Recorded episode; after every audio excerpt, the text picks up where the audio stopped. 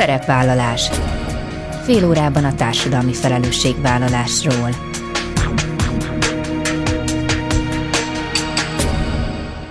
Jó napot kívánok! Bíró Bori köszönti Önöket. Adásainkban hétről hétre példákat hozunk arra, hogy egy-egy cég vagy intézmény, netán magánszemély, milyen formában, milyen eszközökkel járul hozzá anyagi gondok, társadalmi problémák orvoslásához, az életminőség javításához, a fenntartható fejlődéshez. Így módon is kifejezve, hogy felelősséget érez azért a környezetért, amelyben él és dolgozik.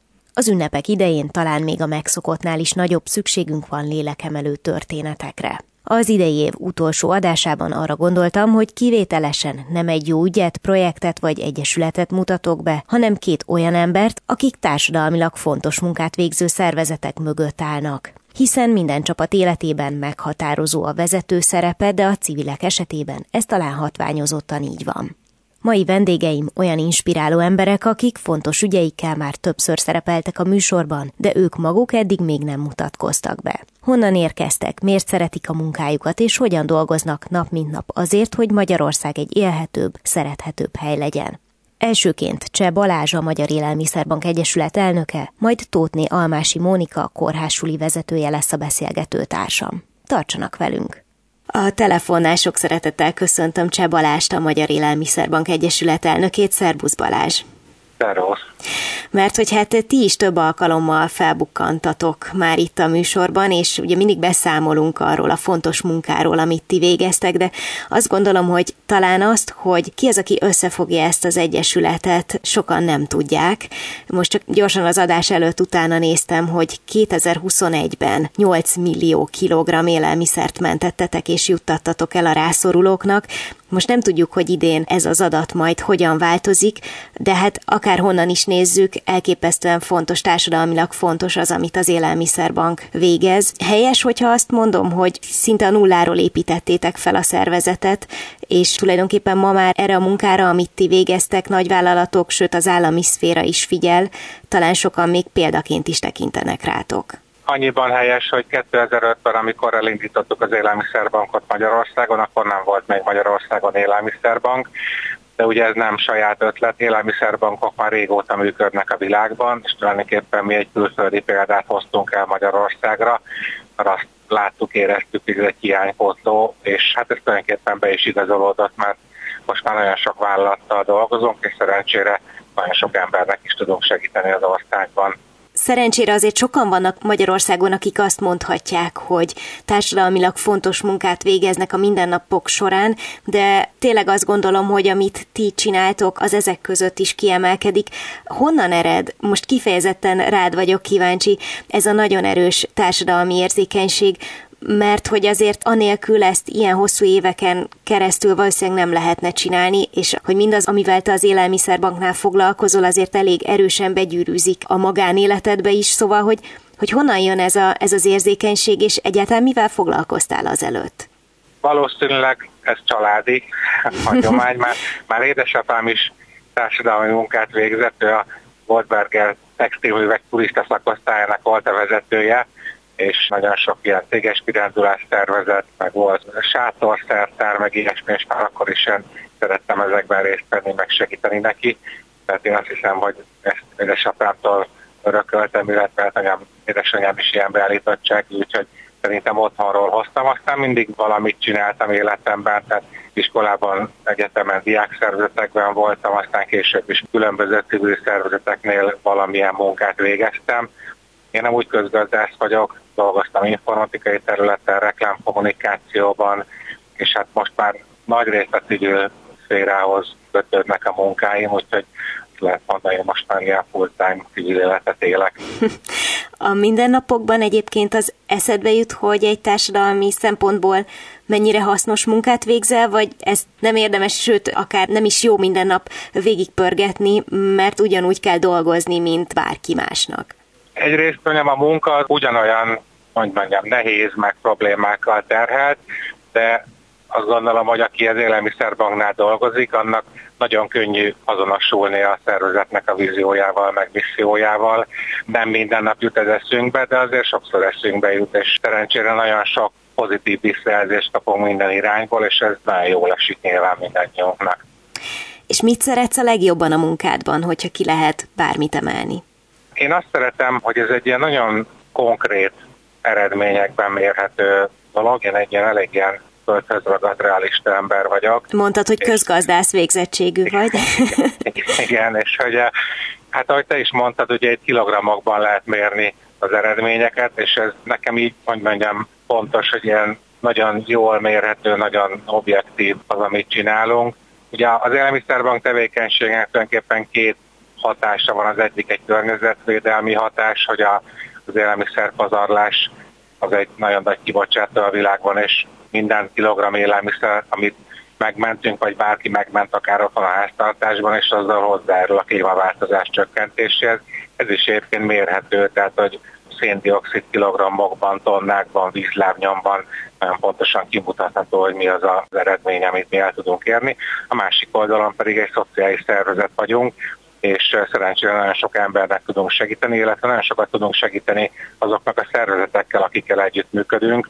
Ugye ez ma Magyarországon kb. 500 olyan szervezet, akik szociális munkát végeznek, és azt látjuk, halljuk, hogy az ő munkájukat nagyban megsegíti, hogy élelmiszert tudnak osztani. Nagyon sokszor ők valamilyen nagyon hasznos szociális tevékenységet végeznek, de nem biztos, hogy van forrásuk arra, hogy élelmiszert is adjanak, és az élelmiszer nagyon jó kiegészítője annak az alaptevékenységnek, amit ők végeznek. Tehát, hogy van egy direkt, meg egy indirekt hatás is, és hogy ez ilyen nagyon konkrét, jól mérhető, és én azt hiszem, hogy ezt szeretem benne leginkább. És mi okozza a legnagyobb kihívást? Ezt kérdezem azért is, mert szerintem már csak abból, amit az imént elmondtál, látható az, hogy mennyire szerte ágazó a te munkád, meg egyáltalán az egész szervezet munkája, és ha csak néhányat kiemelek magamnak, hogy biztos rengeteget kell koordinálnotok, nagyon sokszor rászorulókkal vagytok közvetlen kapcsolatban, te nyilván sokat tárgyalsz is nagyvállalati vezető vezetőkkel. Itt van ez az általános tudatosítás, tehát hogy ebből mi az, ami, ami mondjuk a legnehezebb, vagy a leginkább a kihívást jelenti számodra?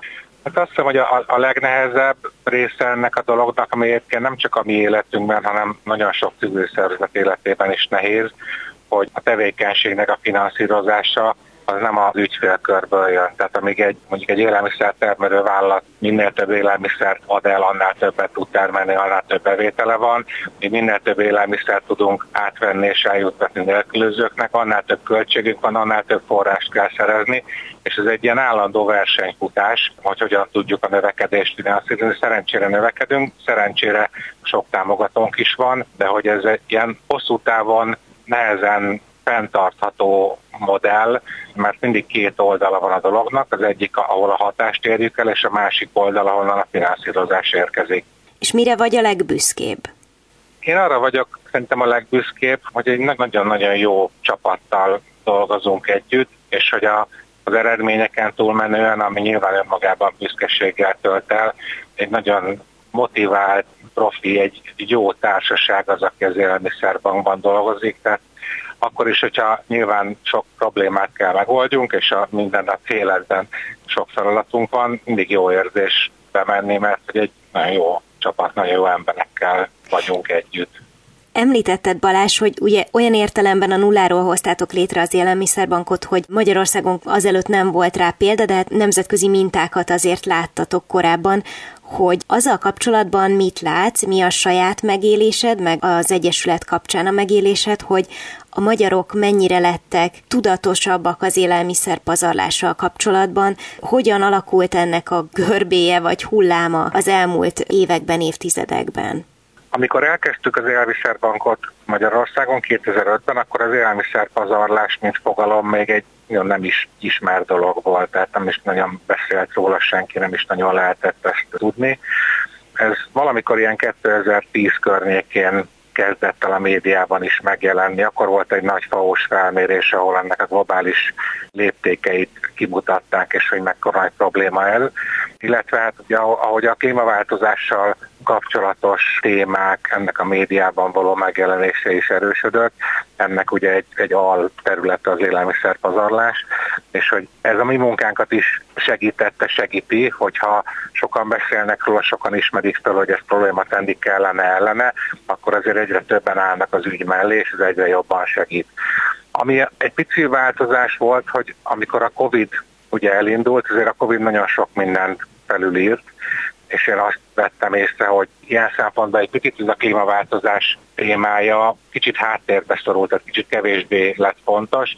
Nyilván egy világjárvány az egy sokkal rövid távú veszélyt jelentett az emberiségre, és hogy ennek azt hiszem, hogy mi is éreztük, hogy egy picit kevesebb figyelem fordult arra, amivel mi is foglalkozunk, meg sokan mások is foglalkoznak. Most ugye ukrán háború, energiaválság, tehát megint nagy, nehéz globális problémákkal szembesülünk. Itt mondjuk annyiban van már kapcsolat, hogy ennek van egy nagyon erős szociális ága is, tehát hogy a, az energiárak emelkedése, az infláció, az nagyon sok ember szervezetet is érint, és az a segítség, amit mi tudunk ebben nyújtani, az most picit még fontosabbá vált, illetve válni fog szerintem a, a jövőben is, jövőben mindenképpen. Úgyhogy valahogy most így vagyunk, hogy azt hiszem, hogy picit azt érezzük, hogy a szokásosnál vagy az eddigieknél is nagyobb szükség van lehet a munkánkra. Hát igen, és hogyha már az aktualitásokat említed, az ünnepi időszak az jelent kiemelt időszakot a szervezet életében? Igen, természetesen, mert decemberben karácsony előtt azért egyik oldalról minden szervezet igyekszik egy picit többet adni, hogy azért karácsonyra legalább a családoknak legyen megfelelő mennyiségű minőségű étel az asztalán. Egy picit az adományozók is ilyenkor úgy állnak hozzá, hogy karácsonyi időszakban azért jobban segítenek. Ugye nem véletlenül szervezzük ilyenkor mi is a nagy országos áruházi gyűjtésünket, amikor lakosságtól gyűjtünk adományokat, amivel a vállalati adományokat ki tudjuk egészíteni, és egy picit mi is többet tudunk adni. Tehát, hogy van, van ennek egy ilyen felfutása minden év decemberében, de hát azt kell mondani, hogy ami utána következik, ez a január-március időszak, ez legalább annyira fontos, ha még nem fontosabb, mert hogy elmúlik ez a karácsonyi hangulat, hogy így mondjam, és hát akkor jönnek még a nagy hidegek, a fűtésköltségek emelkednek, tehát azok, akik nehézségben élnek, azoknak én azt hiszem, hogy ez a január-március talán a legnehezebb időszak, és hát ebben is mondjam, amennyire tudunk nyilván próbálunk segíteni. Annyival tudunk segíteni, amennyit kapunk, mivel mi élelmiszer feleslegekkel foglalkozunk elsősorban, nem tudunk sajnos minden igényt kielégíteni. Szívünk fáj, de hát ugye amennyit kapunk, annyit tudunk továbbadni. A szegénység kérdését nem tudjuk megoldani, de hát azért amennyivel tudunk, annyival megpróbálunk egy picit hozzájárulni, hogy, hogy enyhítsük a helyzetet.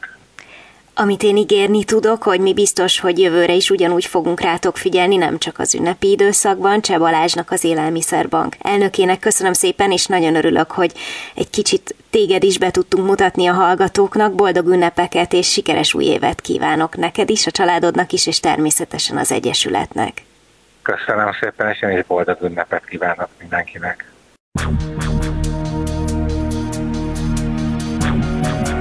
Szerepvállalás. Fél órában a társadalmi felelősségvállalásról.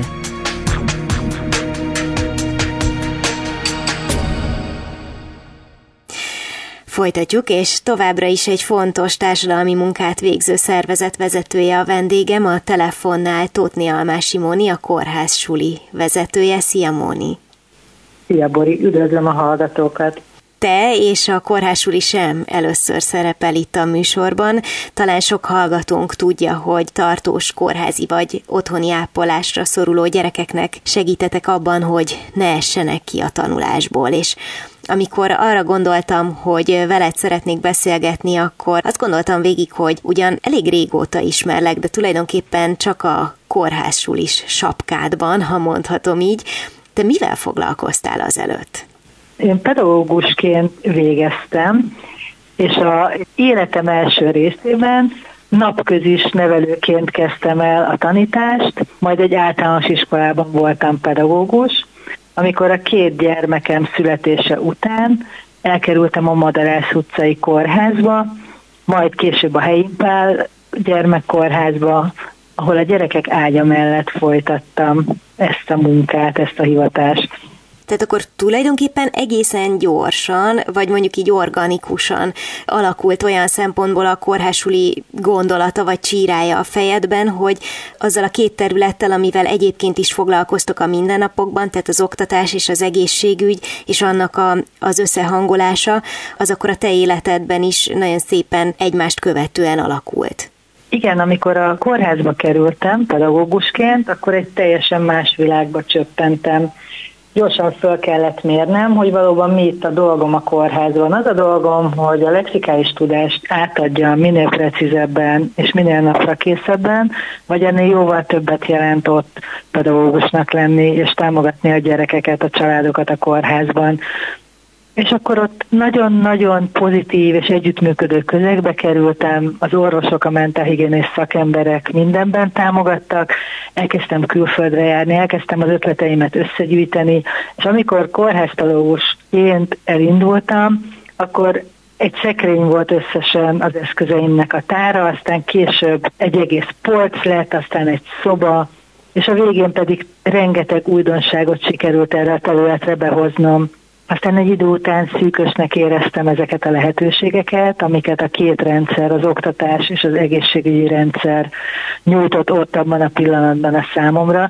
Ez azért közel 20 év volt, tehát ezek így lassan fejlődtek ezek a gondolataim, hiszen azt láttam, hogy a gyerekeknek én ott vagyok, a szülőknek ott vagyok, segítek visszatérni a normál hétköznapokban, viszont ez mégse olyan zöggenőmentes, hiszen a biológiai gyógyulás az önmagában nem elég ahhoz, hogy teljes életet tudjanak élni ezek a gyerekek és a családok a gyógyulásuk után.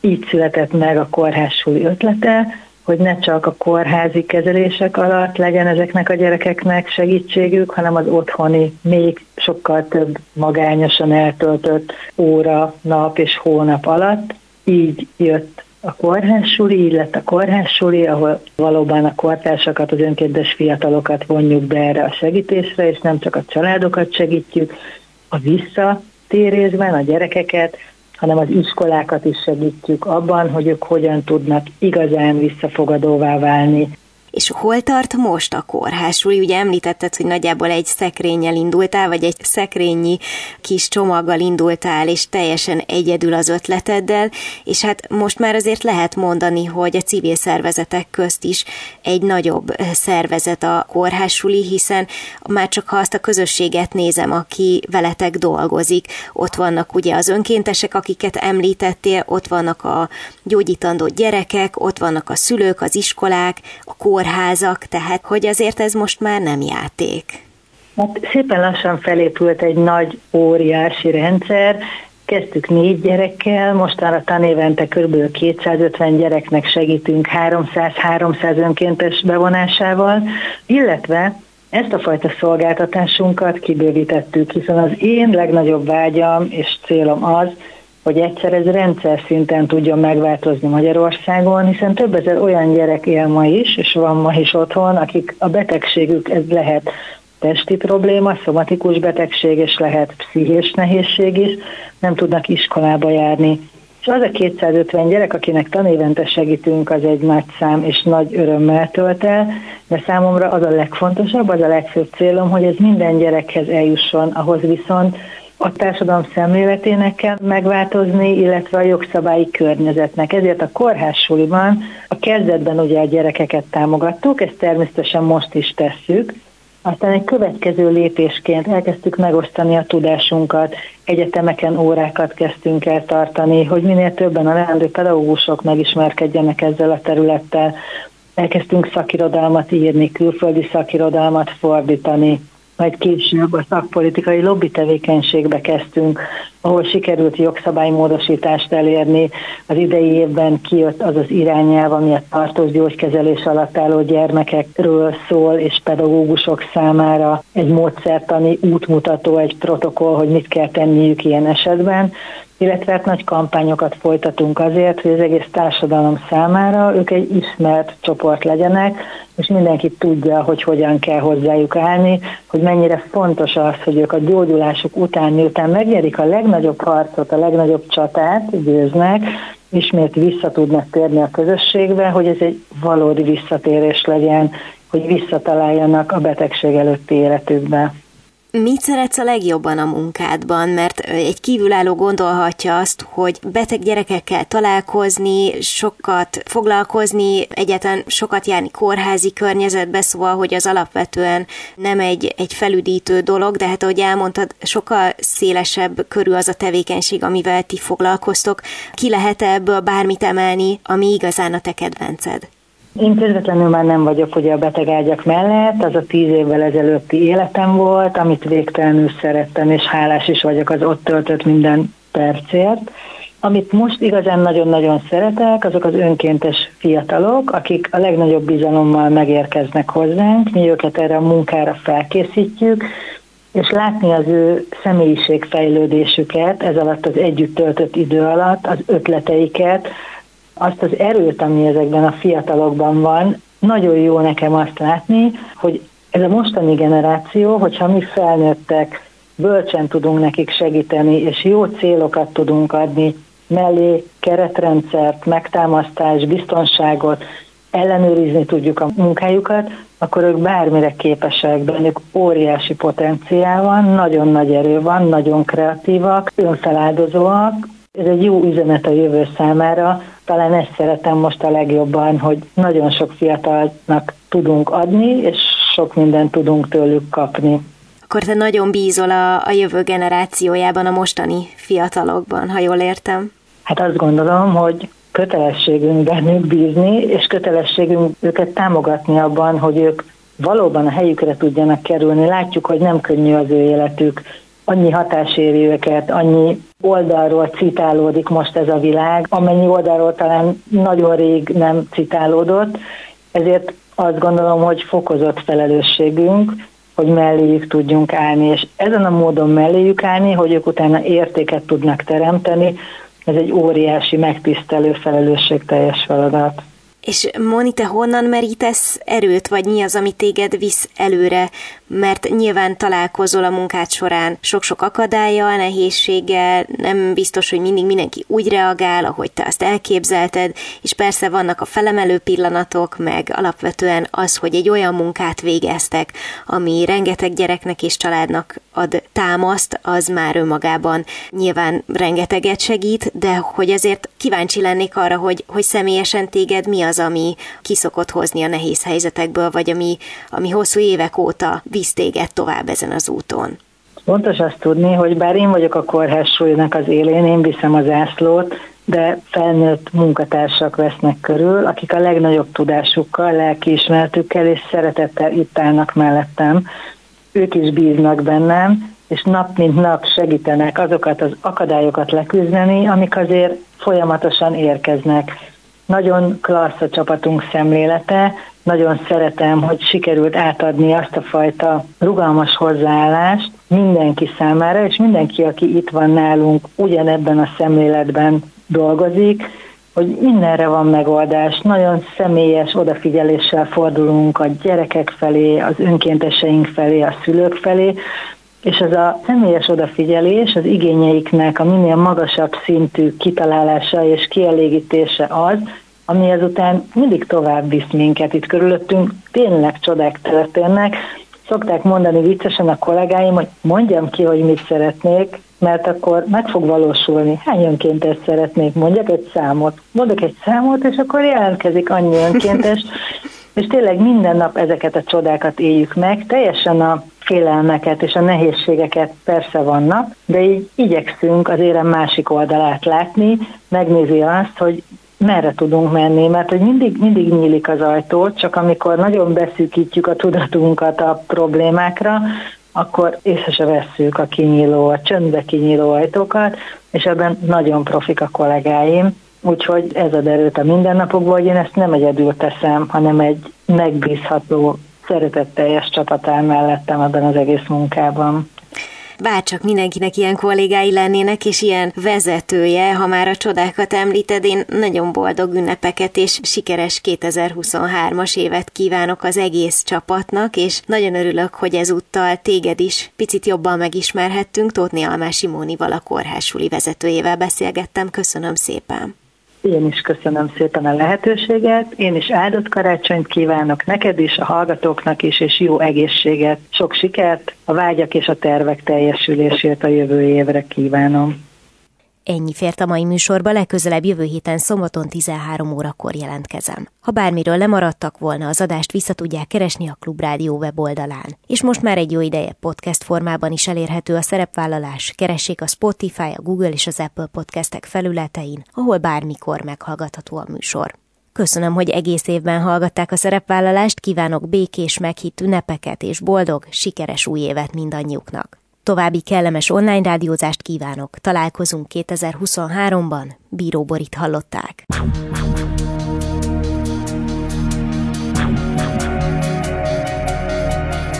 A Szerepvállalás című műsorunkat hallották.